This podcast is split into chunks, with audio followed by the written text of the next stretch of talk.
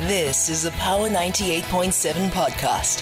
Now we're talking. Subscribe to Power 98.7 podcasts in iTunes or wherever you get your podcasts. There's more on power987.co.za. Let's talk about this then. So, on the 11th of August uh, 2023, the Minister of Justice and Correctional Services and the National Commission of Correctional Services announced the granting of special remissions of sentences for a certain group of inmates or category of inmates uh, who had committed non-violent crimes. After closely studying the Constitution, the Modiehi Mongale Foundation say they have decided to challenge what they are describing as a differentiation of another of a, a group of inmates.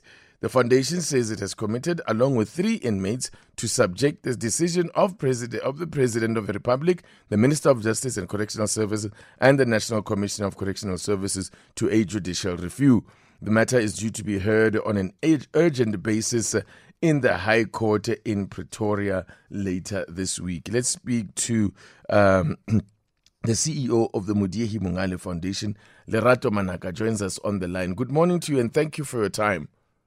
Good morning. Good morning. Thank you so much for having me. First of all, before we get into the the, the, details of the challenge, just tell us about the uh, Modiehi Mongale Foundation. What's it all about and what it is that you do?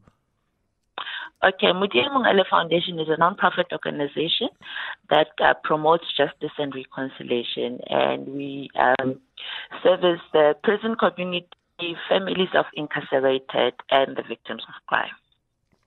Okay, thank you so much. All right, now let's talk about this uh, matter that you are bringing before um, the courts. What exactly it is that you will be challenging here? Um, look, uh, okay, we are applicant number five in this matter, so meaning we are supporting the matter that was mm-hmm. uh, that's um, applicant one, two, three are the inmates. Um, so basically, we are agreeing with them to saying that the minister and the president um, has unfairly discriminated when it comes to the issue of differentiating between the, the people in the same situation. Mm. Our argument is that um, you we feel that people that are rehabilitated, it doesn't help to keep them longer there. For instance, does the minister believe that somebody that has been in, um, incarcerated for over 20 years and who, who is 70 years old now, mm.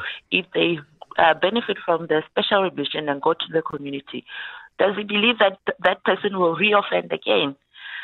we feel that it's a totally a burden to taxpayers because as long as the prison, prisoners are, um, are detained, it's costing taxpayers money. Mm. So we are saying that consider those that um very ill, wheelchair bound, because um, hospitals inside prison are, are also overcrowded. Mm. You must remember one of the reasons why the um, remission was uh, granted is because they were saying that it's overcrowded inside the prison. It's overcrowded with 47%, but he only granted 9,488, which is 4%. So the, the prisons are, are still overcrowded mm. with 40, um, 3%. So how are you solving that problem? We so are you are so you are saying uh-huh. basically that the criteria should not be purely limited to the type of offense that is committed because what you in effect what you're saying is that you have uh, people who are as you the, that fall into those categories, but who the categories that you've just described. You're saying like wheelchair bound, people who are severely ill, who are aged, um, but happen to have committed more serious crimes. You are saying those people should also be eligible. Yes, we are saying that the minister should stop reminding people about the nature of the crime. People are sent into prison to, rehab- to be rehabilitated. So if he does not believe in the system that he implemented, which is now the rehabilitation system, it becomes a problem because how, how can the community trust that these people are corrected if the, the department doesn't trust that.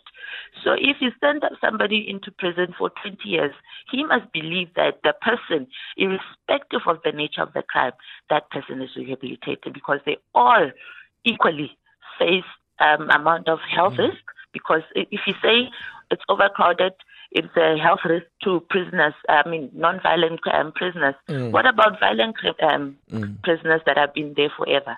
So now, here's the thing: would would it not be true though that uh, if these people, as you are saying, those kind of inmates uh, were indeed rehabilitated, would they not have qualified perhaps then uh, for um, say, parole um, in, in those instances then?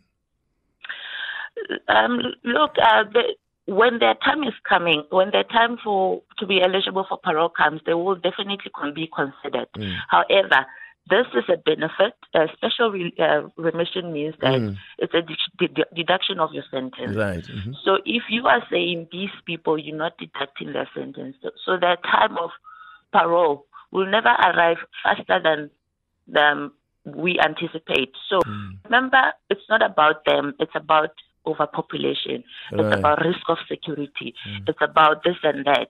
And we feel that they equally suffer as mm. much as the non-violent um, are suffering. And moreover, it's mm. a burden to taxpayers.